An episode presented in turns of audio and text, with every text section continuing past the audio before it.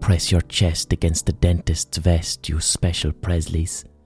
Welcome to the Blind Boy Podcast. I'm out of sorts this week because unfortunately my lovely little cat Silken Thomas has died. I mentioned on last week's podcast that he was experiencing flu like symptoms and he was his nose was running, his energy was down. And then after last week's podcast he took a last Thursday he just took a sudden turn for the worse. He started to kind of wander around the back garden in, in a delusional way and he was pressing his head against walls. He wasn't eating, he wasn't going into his bed. It was no strange behaviour. Now, what you have to realise with this little cat, Silken Thomas, who you all know from this podcast, he was a wild cat. He was fully wild, a feral cat. Him and his sister, Napper Tandy, who's still alive. They both lived out my back garden in a small little wooden hut that was made for them with a bed inside the hut, and they'd sleep together, and I'd feed them, but neither of them were ever my cats. There was no domestication whatsoever, even though I had a bond with Silken Thomas. And we'd he'd slow blink at me through the glass of the door, and I'd slow blink at him, and he was comfortable around me. I could never ever touch him I could never get closer than maybe a foot to him, even when he was eating his dinner and he was fully absorbed in the task of eating his dinner. Sometimes I used to try and put my hand down and just rub his little forehead with my finger, and even when I did that, he'd hiss. So there was no there was no language of physical communication between me and Silken Thomas or his sister. These cats didn't meow because adult wild cats don't meow, kittens meow, and domesticated cats will meow because they're in a state of perpetual kittenhood. But my cat Silken Thomas never meowed and would lev- never allow me get more than a foot close to him, no matter how much he trusted me. He didn't understand that language. Touch of any description was a threat. He didn't have language or understanding for touch as a means of affection. So when he got really sick last Thursday, I'm there going, right, okay, I need to bring him to a vet. I need to bring him to a vet to see if he can be saved or if he needs to be put down in a humane way because he's behaving like a zombie. But anytime I'd get fucking close to him to try and catch him, I even tried to catch him with a blanket, he'd get a sudden spurt of energy the instinct would take over, the adrenaline would take over, and he'd run away. So I tried and tried, I couldn't catch him. It wasn't possible. There was no way to lure him with food, there was no way. There was no language of touch between us. You have to remember this was this was last Thursday, which was Maundy Thursday. So that means the next day was Good Friday, going all the way into fucking Easter Monday, which is I'm recording this now on Easter Monday. So a long fucking bank holiday weekend. So on Thursday, even when I rang the vet, which was about four o'clock in the fucking day when they're getting ready to close, I rang a couple of vets and the vets are like, if you can't bring him to us, there's nothing we can do for you. We don't do call outs. Then I rang the animal rescue. They weren't willing to do a call out either. And animal rescue right now are inundated with cats because all the kittens are being born in spring. So last Thursday, I would have had to have physically caught Silken Thomas and then place him in a carrier and try and bring him to a vet's on Good Friday. I tried my best and it just wasn't happening. So after several attempts, he just got freaked out because all of a sudden now he's really, really sick. And now all of a sudden I'm chasing him around the place. And he doesn't understand this. We don't have this language of touch. I've never held him, I've never rubbed him. So then I gave up on Thursday and then he disappeared. And I'm like, where the fuck is he? Where the fuck is he? The next day on Good Friday. So then I couldn't find him on Good Friday. And I was feeding, so it's Silken Thomas and then his sister Napper Tandy. I put out their food in the morning. And Napper Tandy showed up to eat, but no sign of Silken Thomas. Here's the other thing you have to realise about Silken Thomas. He was deaf and partially blind as long as I've known him. Even if I had a piece of food, like warm food off my own plate, fragrant, and I threw that down in front of him, he would have to find that morsel of food. He'd have to search for it. It could be six inches away from his face, and he has to look for it. If I put a piece of meat down and he's doing his thing to search for that food because he's got eyesight problems, his sister would never get involved. She would always leave it there for him. But I've seen crows and jackdaws. Crows and jackdaws are fucking smart. And if I'm in the evening throwing scraps out, the crows and the jackdaws will wait on a fence and watch. And if they saw me throwing food to Silken Thomas, they would know there's that fucking cat who's who can't see. There's the one, there's the cat with something wrong with him. And a crow or a jackdaw would take food from him because it would take so long for him to find the food that was in front of his face. So that's the type of cat you're dealing with. Very much needed to be minded. It was him and his sister. I couldn't even tell you what age they are. They could be 12, they could be 5, I don't know. But the relationship that they had was his sister is big and strong. He's a runt. He was. He had these weird eyes that never dilated. He wasn't able to jump up on things. He couldn't hear properly. I'm guessing his eyesight wasn't the best because the continual dilation and his inability to jump. So he was a very nervous cat, a very frightened and scared cat that if he was in the wild, fully, without my assistance, without me feeding him every day, he'd be fucking dead long ago. But his sister used to protect him. When a stray tomcat would come into the garden, come into their territory, she would be the one who'd fight the tomcat away. Silken Thomas would go and hide in his bed because he couldn't defend himself because he was deaf and partially blind. So he relied upon his sister for protection. He was also quite significantly thinner than she was. There was always something wrong with him. I don't know what it was. I've never been able to bring this cat to a vet because I've never been able to touch either of them or catch him. But he was always a cat that was weaker, couldn't see properly, was deaf. A lot of things going on for this poor little boy. So on Good Friday, there was no sign of him. Couldn't find him anywhere. And then, where their bed is, where their little hut is, where they live, because I have a small garden, but just in front of my grass outside the door, I've got decking. Shitty Celtic tiger decking that was there in my gaff when I moved in. And I hear meow. I hear a meow coming from under the decking. Now, this is a cat who didn't fucking meow. This is an adult wild cat and here I am hearing him meowing for the first time. And I looked down, and there he is under the decking. He crawled in there to hide. And what broke my heart is I just thought to myself, if he's meowing, he's looking for his mammy. In his mind, near the end of his life, and he's ill, if he's meowing, he thinks he's a kitten and he's looking for his mammy, which fucking broke my heart. Because I can't fucking do anything for him. He's under the decking, which for me then would have meant getting like a crowbar or something, removing a beam of the decking, which is a fair bit of work. And while I'm doing that, he would have legged it, he would have ran away, or he would have gone to another part underneath the decking.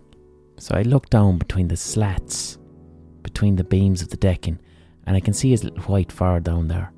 And I can also see that he's breathing and he's meowing, and I can tell he's obviously not fucking well. But this is what cats do when they're sick. When a cat is sick, they'll go somewhere to hide. If a cat is sick and they're vulnerable, they go somewhere to hide. So I'm figuring, right, okay, there's only one or two exits to this decking. I'm going to wait around and I'm going to wait for my opportunity and I'm going to catch him. Then I came back out later and he was gone. I don't know where the fuck he went. Didn't see him all day again. And the next morning, which was the Saturday, which doesn't have a name, it's the Saturday after Good Friday, I look down into the decking and I see his little white fur. And I go down and look, and this time he's not breathing. And I look and I look and I see his little paw, and it's like, fuck, he's dead. So on the night of Good Friday, he crawled underneath the decking and just went in there to die. He was in a sleeping position, so he died in his sleep. And I don't know what he died of. I don't know what it was. If he wasn't wild, if he wasn't feral, like he, he was neutered. So this was a wild cat, but he had been neutered and his sister at some point in their lives. I live in an area with a huge amount of stray cats. So they had been trapped. TNR, trap, neuter, release. That's what these cats were trapped, neutered, released when they were younger. And then as adults, they found me. They came to me while Silken Thomas came first. Lots of stray cats had been passing through my back garden. And one day Silken Thomas showed up by himself. This little white cat. And the first time I saw him, he had this he had this startled look in his face at all times. The look on his face said, I can't do this on my own. And when I learned that he was deaf and that he had eyesight problems, then his face started to make sense to me. Everything was a threat to him. If something frightening happened, he couldn't run away, he couldn't scurry away the way cats normally can.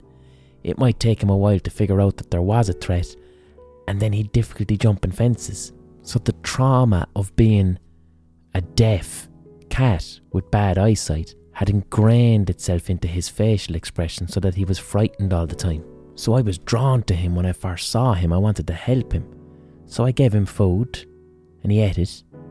And then he came back the next day. Except this time he had another cat with him who looked the exact same his sister, Napper Tandy.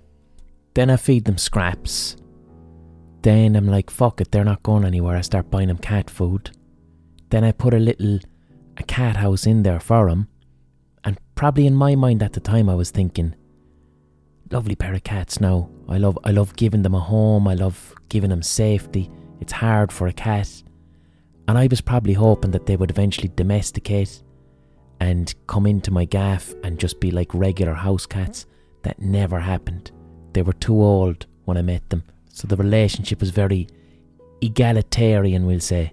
If I was out my back chilling out, both of them would always come near me and sit, sit close to me, but not so close that I could touch them, which to me meant I'm part of their crew.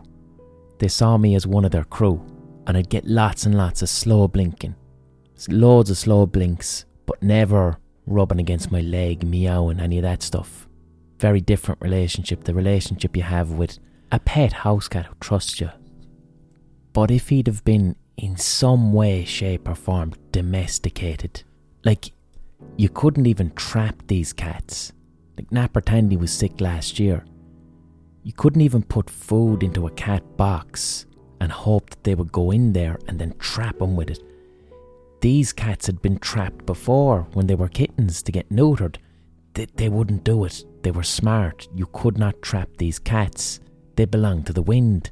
But if he had been a bit domesticated, I might have been able to catch him on the Thursday and bring him to the vet and either have him cured or have him uh, put down humanely so that he didn't have to die in his sleep. So I had to leave his body down there because this is this is decking, you see. It's that Celtic tiger fucking decking shit.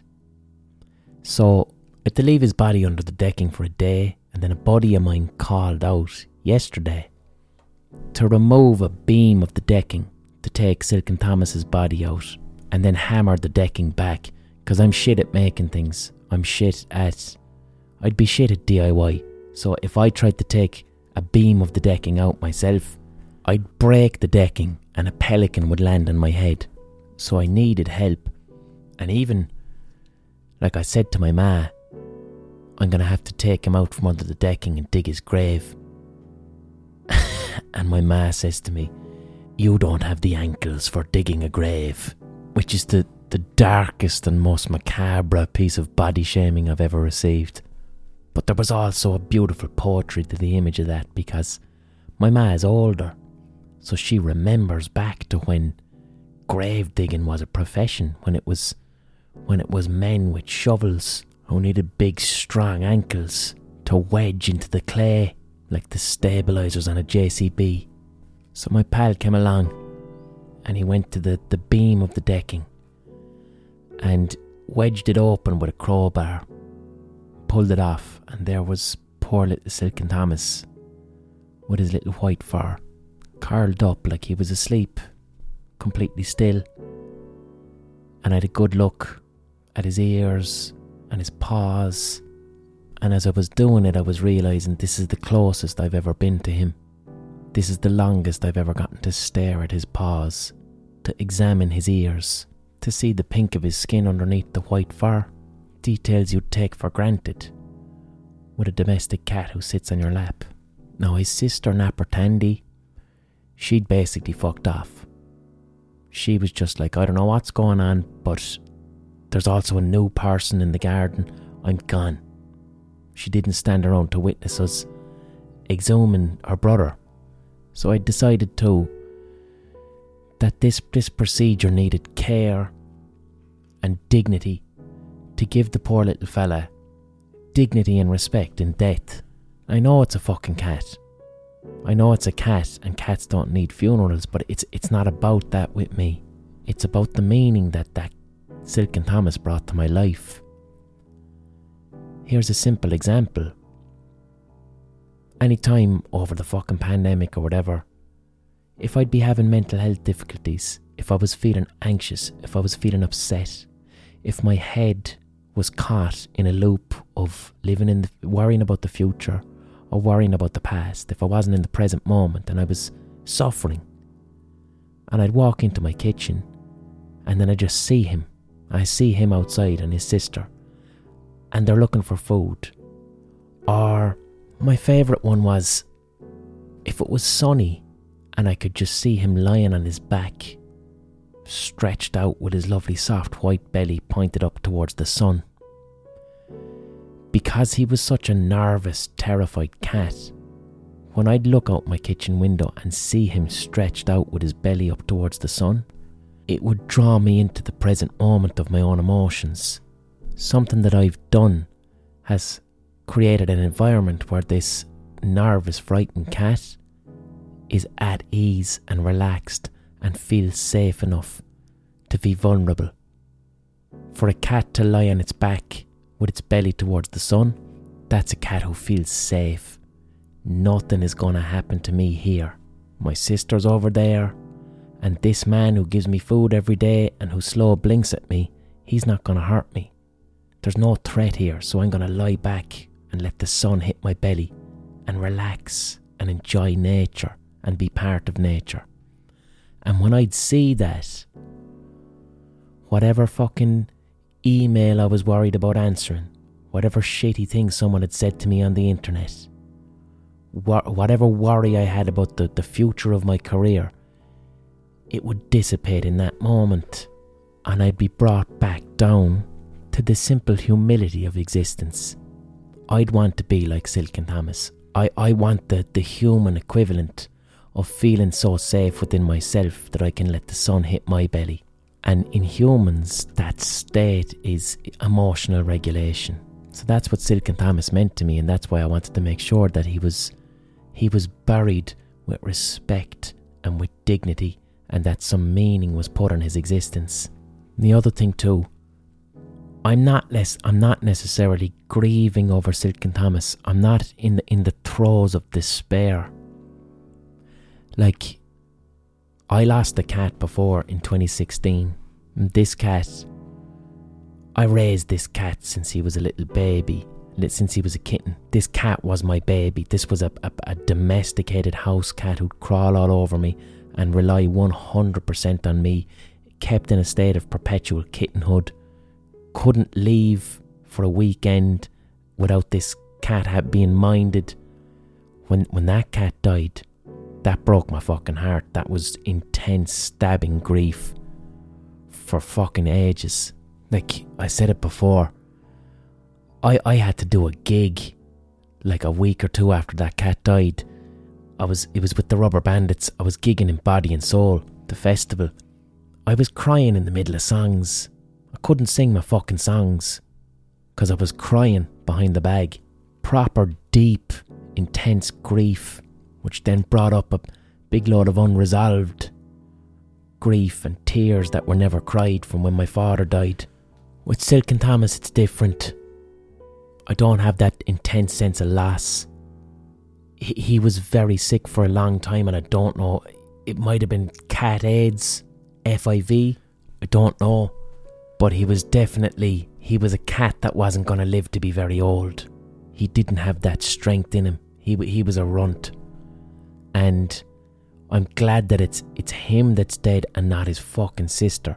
Because his sister, Napper Tandy, she's big, powerful, healthy cat. If she fucking died, like she almost did last August when she got an abscess on her mouth, but she was fine after. If she died and he was left on his own, oh Christ, that'd be sad. He was scrawny, no matter how much food I gave him. I- I'd have been worried about his ability to keep himself warm in the night time. He, he needed to cuddle up to his sister inside in that bed for warmth. I'm not deeply grieving for him, I'm just sad for the poor fucker. I'm just sad for the life that he had to live.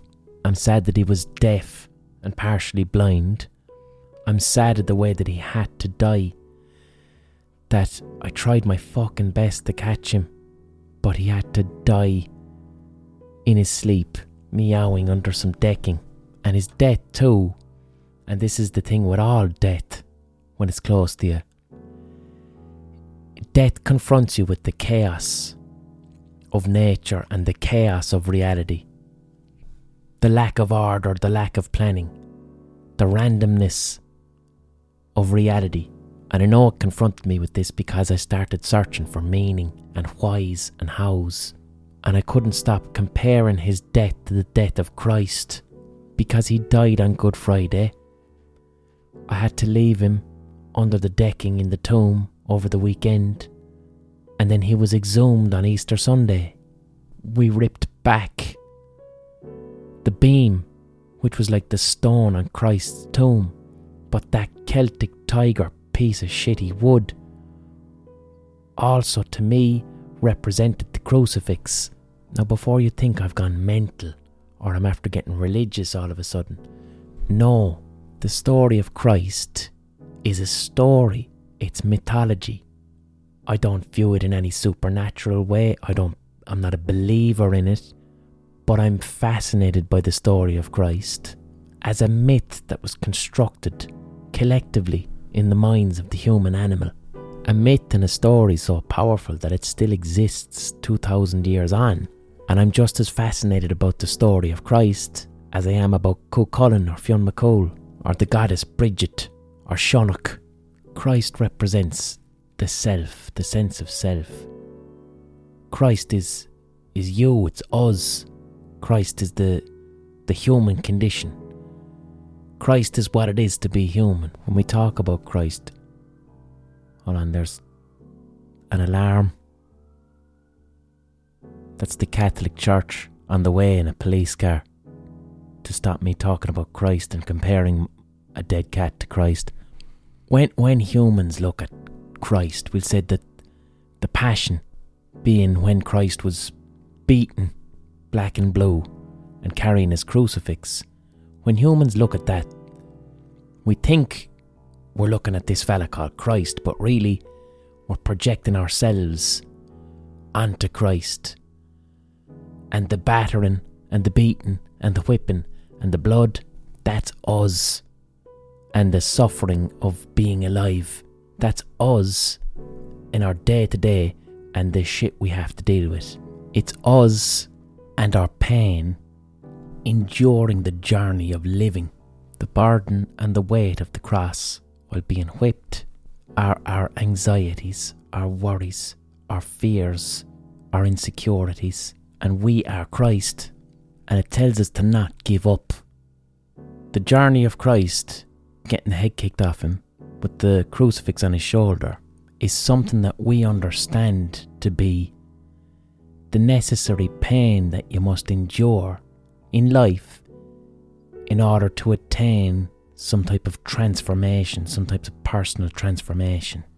And then the actual crucifixion, the violence and terror of Christ being nailed to a cross and slowly dying, the scary bit, that's us having to battle and confront things about ourselves that we don't like, that we're frightened of, our insecurities, our weaknesses, the parts of us that feel that other people are better than us, our jealousy of other people, our feeling of not being worthy of receiving love, painful moments from our childhoods that we try not to think about, what Carl Jung would call our shadow self, things that are so powerful our mind will create defense mechanisms around. Things that we know that we must confront, face, and conquer in order to attain some type of transformation. But to do that is so absolutely and utterly painful. It's like being nailed to a cross. That's what the crucifixion is. And then you have the resurrection. You die after the crucifixion, but ultimately you triumphed over your own personal demons, and then a new you emerges. The resurrection is the happier you that you'd like to be. The resurrection is who you want to be in this life. And I don't mean the part of you that wants to impress other people or to have other people envy you or the part of you that wants a better job because how you look in other people's eyes. Not that part. The part of you that just wants to be happy to be alive. That's what we all want. Deep, deep down. We just want to be happy in the present moment. We want to experience the feeling of happiness and joy and love and love for other people and love for ourselves because that's what we were born with.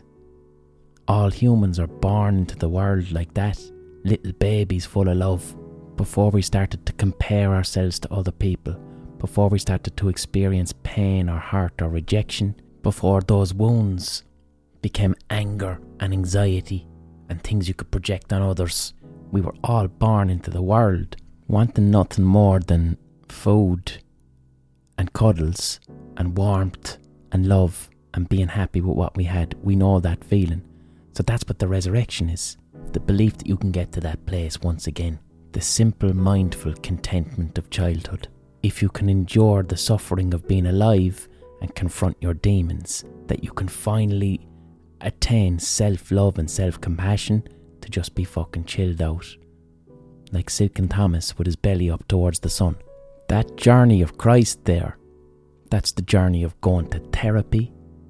You know, if you go to therapy, I'm going to therapy, I want change, I want to do this, I know it's going to be painful, but at the end, I want to be more comfortable with who I am. It's the journey of going to fucking college. I'm going to do this, going to be painful, it's going to be hard, I'm going to sit exams, but by the end of it, I get a degree. It's the journey of going to the dentist. I have a pain in my tooth, it's agonising. When I sit down in that dentist chair, he's going to inject me with something and it's going to be more painful. It's going to be really, really unpleasant. He's going to fuck around with the inside of my mouth. But by the end of it, I'm going to come out and my tooth problems will be over. You can apply the resurrection of Christ to fucking everything because it's so simple. It's a very powerful story that can allow us to understand the condition of humanity with very powerful and vivid imagery. And it's what came back to me this weekend with poor little Silken Thomas. That's Christ is the narrative that came jumping up at me when I felt the loneliness of being confronted with the chaos of nature and reality. Why did this poor little cat have to suffer in this way? If you've ever experienced sudden grief or sudden tragedy, there's a cold loneliness about it. It's a harsh, lonely truth. And that truth is I'm just a bag of bones. I'm just a bag of bones, and this idea that I exist and that I'm me and this sense of self it's an illusion, it's a hologram. The world doesn't care. And what's interesting there to take it back to Christianity, Christianity describes hell like that. What like hell in the Bible now. Old hell in the old Bible. It describes hell as the feeling of separation from God, the loneliness and separation and distance that you feel from God. But for me, the loneliness that you experience when someone or something that means something to you dies suddenly. For me, it's it's the loneliness and separation I feel from meaning. It's the cold, hard truth that there is no meaning. There's only chaos. Poor Silken Thomas, why did he have to die? Why did my dad have to die? Why do tiny children die? Why do people I love die? Why is that fair? Why is that fair? Why did this have to happen? And deep down, I know that the answer is because there's no such thing as meaning. Reality and the universe and nature is chaos. Doesn't give a fuck about my feelings. And my role as a human is to find meaning within something I understand to be meaningless. And that there is the definition of absurdity within existentialism. But that search for meaning. But we find meaning through the struggle of suffering and that there is Christ's journey. So Silken Thomas, he fell ill underneath the decking and had to do, I don't know how long, maybe a full night of dying in his sleep and probably suffering and it not being too pleasant. The passion of Silken Thomas.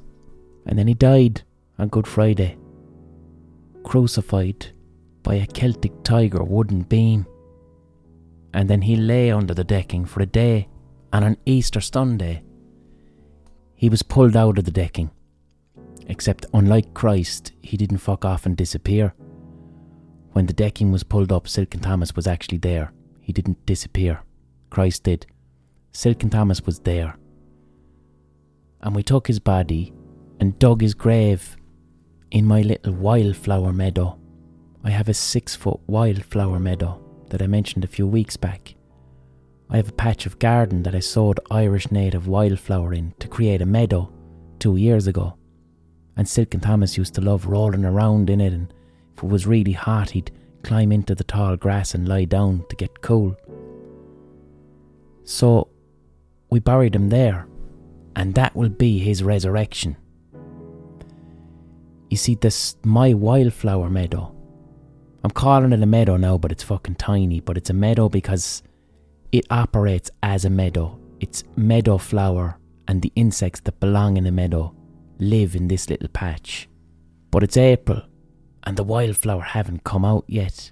The wildflower won't start to emerge until mid May, I'd say. And because it's so wild and untouched, there's great life in the soil. There's worms and beetles and fungi and everything you want in a healthy soil where Silken Thomas is buried.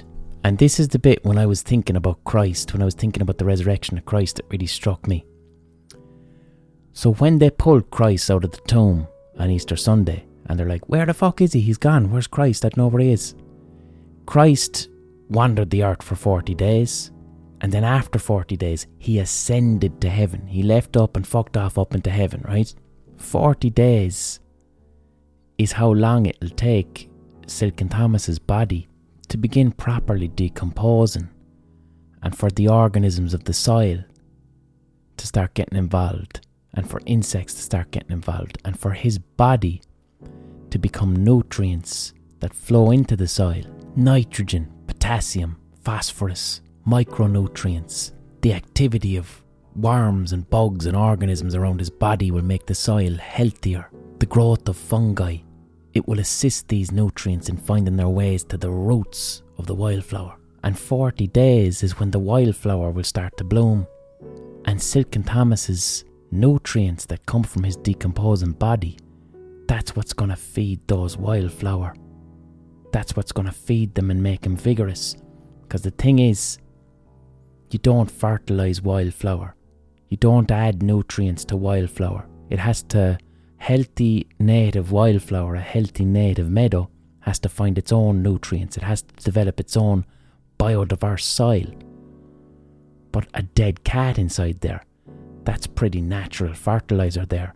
Nature is going to do its thing to break down Silken Thomas's body, and then he's going to resurrect.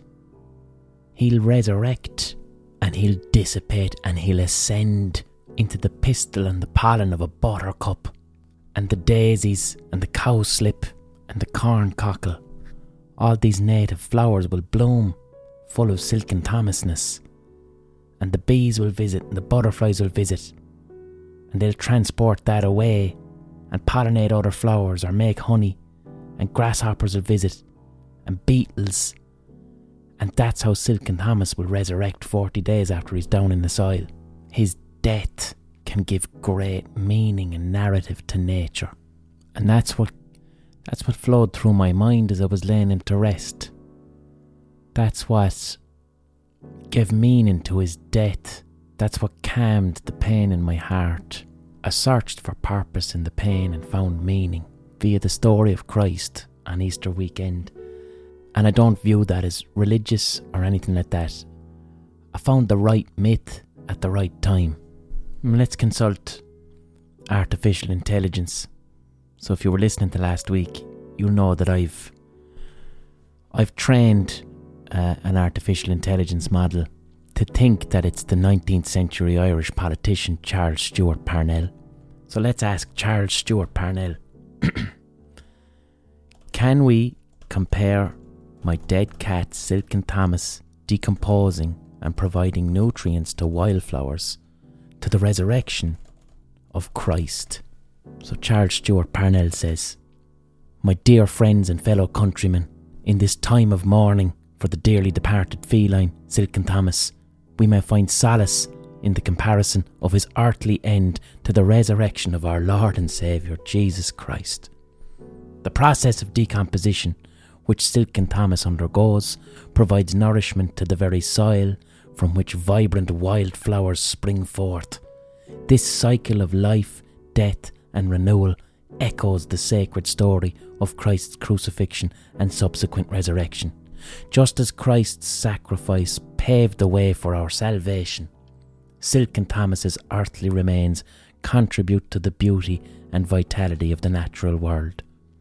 So let us not merely grieve for the loss of our dear Silken Thomas, but instead be reminded of the hope and promise of renewal embodied in the resurrection of Christ. Don't like that bit, man. I'd put the cat before Christ. In this way, we may find solace and inspiration in the understanding that life continues even after the most profound loss. Beautiful words there from Charles Stewart Parnell. So rest in peace, poor little sweet, gorgeous Silken Thomas. And every time the sun is shining over the summer, I'll be thinking about his little white belly pointing up towards the sky. And let's not forget Napper Tandy. She's gonna be grand. She'll be fine. She's strong, she's healthy, she's resilient. I can't tell if she's upset or sad. It's difficult to glean this type of information from a cat and not to project human loss into a cat. One thing I will say is that since he's gone, she's been jumpy and she runs away more. When I go outside to put food in her dish, she runs away so she knows her brother is gone. She's no fucking idiot.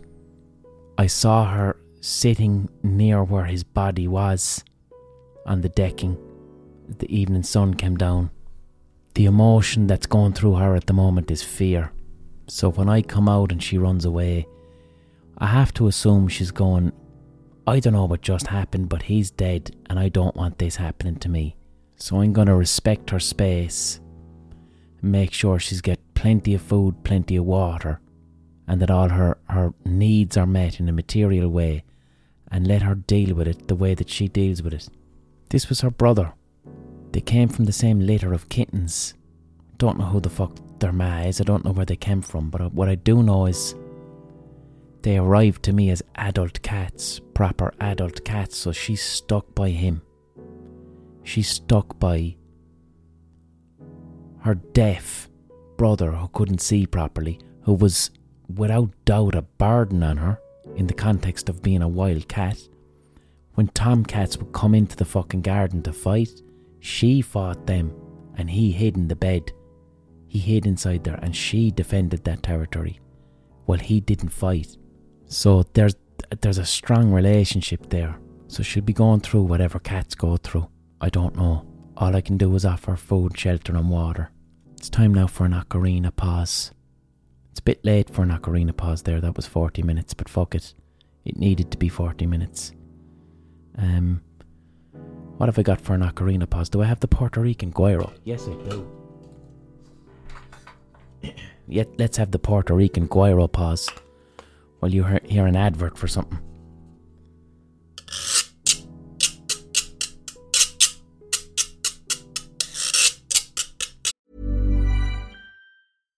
How would you like to look five years younger? In a clinical study, people that had volume added with Juvederm Voluma XC in the cheeks perceived themselves as looking five years younger at six months after treatment. Look younger, feel like you. Add volume for lift and contour in the cheeks with Juvederm Voluma XC. Reverse signs of aging by adding volume to smooth laugh lines with Juvederm Vollure XC. For important safety information and to find a licensed specialist, visit juvederm.com. That's J U V E D E R M.com. Not for people with severe allergic reactions, allergies to lidocaine, or the proteins used in Juvederm. Common side effects include injection site redness, swelling, pain, tenderness, firmness, lumps, bumps, bruising, discoloration, or itching. There's a risk of unintentional injection into a blood vessel, which can cause vision abnormalities, blindness, stroke, temporary scabs, or scarring. Talk to a licensed specialist to find out if it's right for you.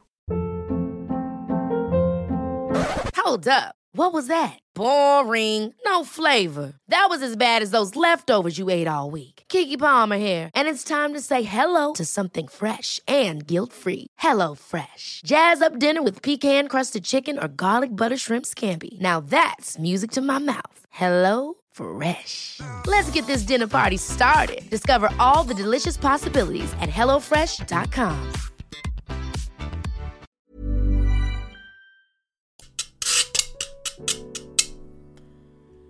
That was an advert for something algorithmically generated, algorithmically inserted into your podcast. I don't know what the advert was for. Support for this podcast comes from you, the listener, via the Patreon page, patreon.com forward slash the blind boy podcast. This podcast is my full time job. This podcast is how I earn a living. It's how I pay my bills. It's how I feed my cats. Or how I feed my cat. No. So if you enjoy listening to this podcast, if it brings you laughter, comfort, joy, solace, distraction, entertainment, w- whatever the fuck it is that has you coming back to this podcast and listening, please consider becoming a patron of this podcast. Patreon.com forward slash the Blind Boy Podcast. All I'm looking for is the price of a pint or a cup of coffee once a month. That's it. If you can't afford that, don't worry about it. You can listen for free. You can listen for free. And the person who is paying is paying for you to listen for free. So everybody gets a podcast. I get to earn a living. It's a wonderful model based on soundness and kindness. And also, it means I'm not dependent on advertisers. It keeps this podcast fully independent.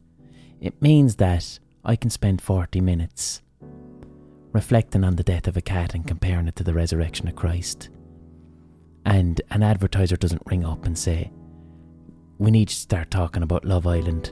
Love Island is coming up now. And we need you to start talking about Love Island more. And we need you to bring someone from Love Island on and to speak to them about Love Island. Because if you don't, we're not going to sponsor you. That's what happens. It's why television is shit, it's why radio is shit. I don't want to deal with that. I want to be listener funded and I want to show up each week and speak about what I'm genuinely passionate about. I want to be emotionally congruent. I want to speak from the heart. I want to speak about what I care about, and I don't want to give a flying fuck about how many listeners I get or adding things to attract more listeners. I just want to make something that I can legitimately stand over. And that's what patrons do. That's what patrons do. Patrons protect the arts. The podcast market has been flooded by very poor quality podcasts because loads of advertising money got into it. Thankfully, now we're kind of at the end of that. Over the pandemic, all these huge podcasts came about with big names made by big studios where they just threw money at a wall and people weren't passionate about nobody was passionate about the podcast they were making. A lot of those just fell in their arse and flopped. Thank fuck. And the podcasts that are independent, where the people making those podcasts are passionate about what they're doing, they're still surviving. So, whatever independent podcast you listen to that you enjoy, and by independent I mean a small team of people or one person just showing up and making what they want to make for the people who are listening. If you listen to those independent podcasts, please support them. That can be financial support, or it can be as simple as sharing, liking, leaving a review, telling people about it, word of mouth. That stuff all really matters to independent podcasts. Don't have a huge amount of gigs to promote because I'm finishing my book at the moment. Um, I'm in Canada this month. Let's check those dates. Let's not just guess. I think they might even be sold out. Why am I talking about? There's probably four tickets left. I'm not even. I, there's no internet here. All right, let's see. When am I playing Canada? I should know this shit, but I'm shit with dates. Um, Vancouver, that's sold out, and that's on the 28th. Toronto. So there must be a few tickets left for Toronto on the 25th of April. In where where am I playing? The Toronto Opera House. 40 tickets left in the Toronto Opera House, right? On the 26th of April. And then Vancouver sold out. If you're around Canada, come along to the gig. It'll be good crack. I'll have fantastic guests, alright? Now, there are other gigs there, but they're fucking ages away. Like, is that August? On the 26th of August, I'm in the Cork Opera House as part of the Cork Podcast Festival. That's ages away, but you, you can buy tickets now if you want. And then I'm back in Vicar Street on the 28th. Am I fucking in Vicar Street on the 28th of August? I am. I'm in Vicar Street on the 28th of August. Alright? I forgot about that. But sure, they're ages away. That's August, and now it's. I'm looking at my watch. That just tells me the time. What are we, April? I'm very, very bad with dates and numbers, anything to do with that, and it gets worse when I look at them. That's neurodivergence right there. That's how can this man who's able to write books not really know that it's April, even though he was talking about Easter a couple of minutes ago? And why does he look at the clock to know whether it's April or not? That shit is no fun if you're working in an office or in school, but very helpful if you need to disappear off into dreamland and, and be creative. So to end this podcast, I kinda I'd feel a bit weird if I started talking about something that wasn't Silken Thomas related. It's like that bit after a funeral, you know, where people are going, Can we change the subject? Can we speak about snooker? You don't really do that. It's more respectful to keep the conversation about the deceased, assuming that the, the bereaved are okay with that. Well, I'm the person doing the talking and I'm also the one bereaving. So, a lot of people ask me, where did Silken Thomas get his name? Why is he called Silken Thomas? Well, he's a tomcat. He was a tomcat. And he had that very obvious tomcat face. You know, he had that kind of mean tomcatty face. That, that aggressive tomcat face that they have, like there's no fucking around. But with him, he never got to reach the potential of that tomcatness. The face was there, but like I said, there was a terror and a nervousness and an apprehension behind it because he was deaf. But he had this beautiful white silky fur. Wonderful white fur. So I'm looking at him going, the tomcat, and his fur is so silky. And also, in the 15th century, there was an Earl, an Earl of Kildare, called Thomas Fitzgerald, and he became known as Silken Thomas. And he rebelled against the English, he rebelled against the Brits in the 1500s. And the thing is with Silken Thomas, the historical figure, we all remember that name, Silken Thomas, from school because it just stuck out from our history books. Amongst all the names of the rebels of Irish history, it's like, what the f- Silken Thomas? What type of fucking name is that? So his name always sticks up in the history books. So that's why I called my cat Silken Thomas after him. So the real Silken Thomas, he was a Fitzgerald, so he would have been what you'd call Hiberno Norman. The Normans were the first English, we'll say, or not the, the first British to conquer Ireland in the 12th century. But those Normans that came to Ireland, even the nobility, they really culturally assimilated with Ireland. By the 1400s, they weren't seen as a foreign oppressive force that was eradicating our culture. They became Irish, and the phrase that was used is they became more Irish than the Irish, in particular the Fitzgerald dynasty, of which Silken Thomas was a member. This would have been before the, the Tudor conquest of Ireland, which would be the 16th century. Like in 1366, in the Statute of Kilkenny, the English said of these Norman lords in Ireland, they said that they're forsaking the English language, manners, mode of riding horses, laws, and usages, and live and govern themselves according to the manners, fashion, and language of the Irish enemies. So, the people who conquered us in the 12th century, their great great great grandchildren were like, I'm fucking Irish now. I'm Irish now. I don't give a shit about England. I speak Irish. I dress like an Irish person. We're Irish. And the English didn't like that one bit. Because now you can't colonise effectively. Because the people you sent to colonise are like, we kind of prefer it this way. We're Irish here. We're getting on grand.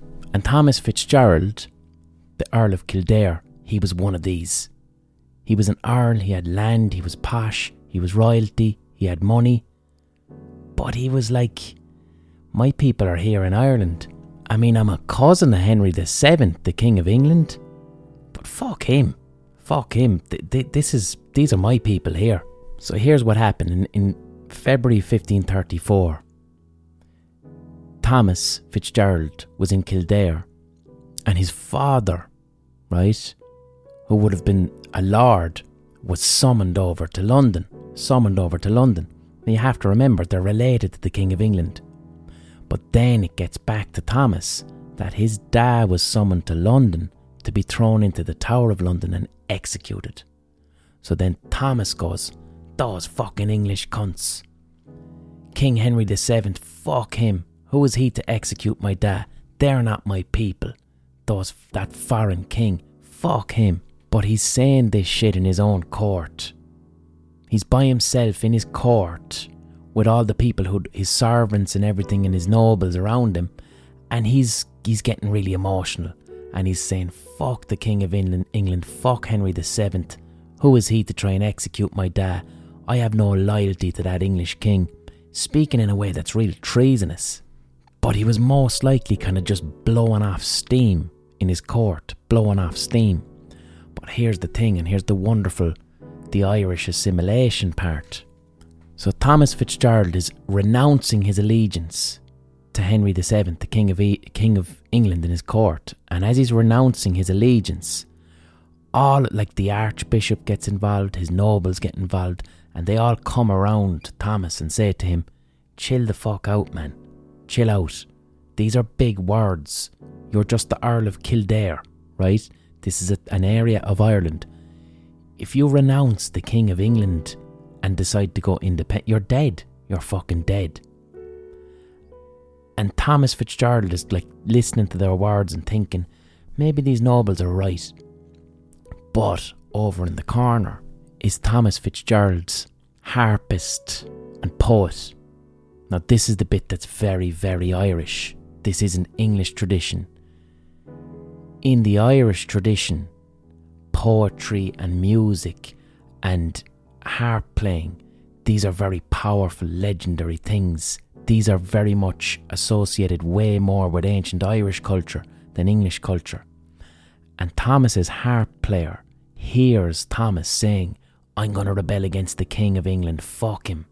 And in that moment, the Gaelic harp player starts writing and playing an epic poem.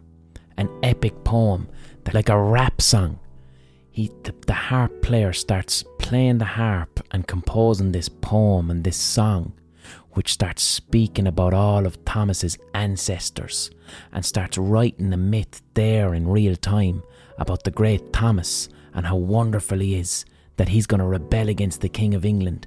And this song talks about him as a hero and how he's going to lead Ireland to freedom. And then Thomas gets so emotional about this epic poem and song that's now being written about him as this saviour that he goes to his arch- archbishop and goes, Fuck off, I'm fighting the king. I'm fighting the fucking king. I'm starting a rebellion. Fuck the Brits.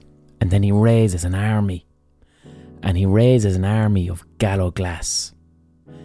Galloglass were a very special type of Irish mercenary class. They were known the world over for being incredibly powerful fighters who would die on the battlefield rather than lose. So now Thomas Fitzgerald and his Galloglass hard bastard mercenary warriors led a rebellion against English rule in Ireland in 1534 and they besieged Dublin Castle and took control. And then the English were like, holy fuck, Ireland might become independent we got to send over soldiers. We can't let Ireland become independent. These Fitzgeralds, they've become more Irish than the Irish. We're going to lose Ireland. And this is how Thomas Fitzgerald got the name Silken Thomas. One theory is that he used to use banners in battle that had silk hanging off him. But another theory, and this is the one that I love, I mentioned there the Galloglass. So the Galloglass were these famous mercenary warriors from Ireland. They were descended from Scotland and Donegal, I believe. I think the clan Sweeney was involved with them, but these Galloglass warriors had a very specific haircut. They cut their hair short at the back and had these fringes that came down over their faces, and they used to keep their fringes immaculate and comb them, and the fringes looked like silk. And the reason we know this is we actually have a drawing of Galloglass from the 1500s the great German painter and illustrator Albrecht Dürer, who was a huge figure in the German Renaissance. He'd be as important as Raphael or Donatello or any of them. Albrecht Dürer was in Spain in the mid 1500s, and while he was in Spain, a bunch of Irish Galloglass who were they'd been like they'd be like the U.S. Marines. They were such a fearsome force of fighters that Galloglass would be hired all over Europe as security guards and as fighters for hire.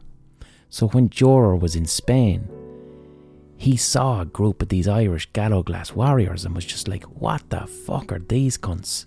These are the maddest fuckers I've ever seen. So he did this beautiful drawing. If you type Galloglass into Google Images, the first image that'll come up is Albrecht Dürer's amazing drawing of him. And you see them there They've got their huge giant swords and armour, and then there's two lads at the back, and you can see their fringes, these big long silken fringes.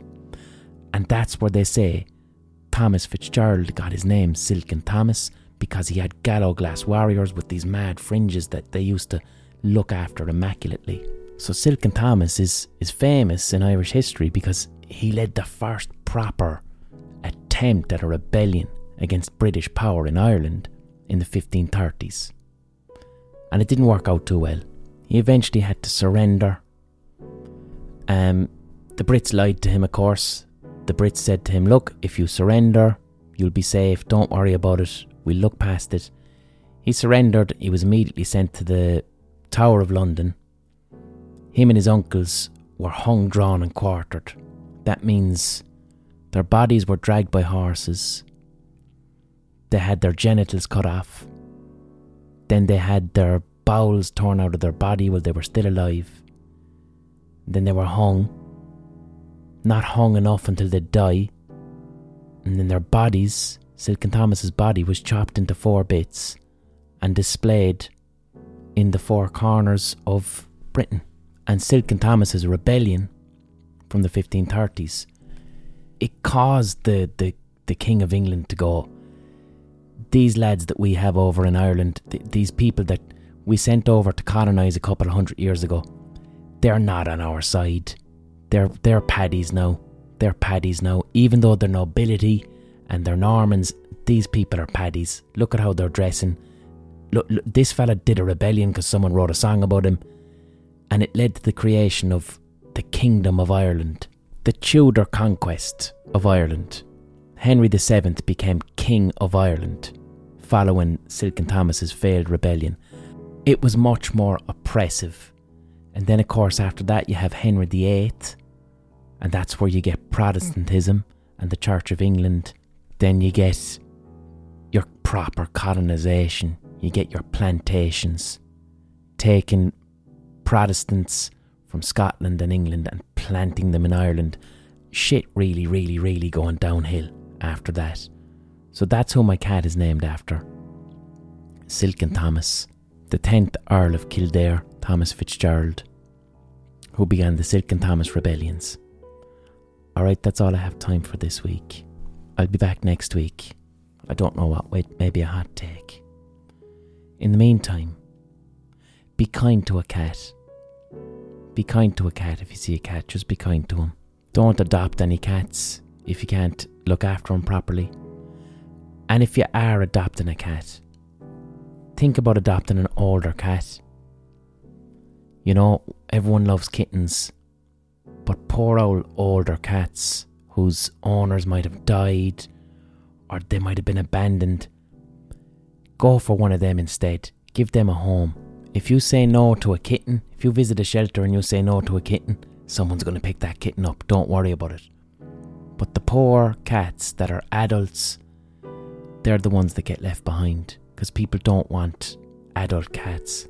And then, in the interest of biodiversity, and this is what biodiversity experts will tell you if you do have a pet cat and they're domesticated, keep them indoors because cats are absolute bastards for Irish biodiversity. They kill birds. I love cats, but they're a non native species and they kill nesting birds that are native to Ireland and are essential to our biodiversity. So if, if you mm. can keep a cat indoors, please do. Alright, dog bless. I'll catch you next week.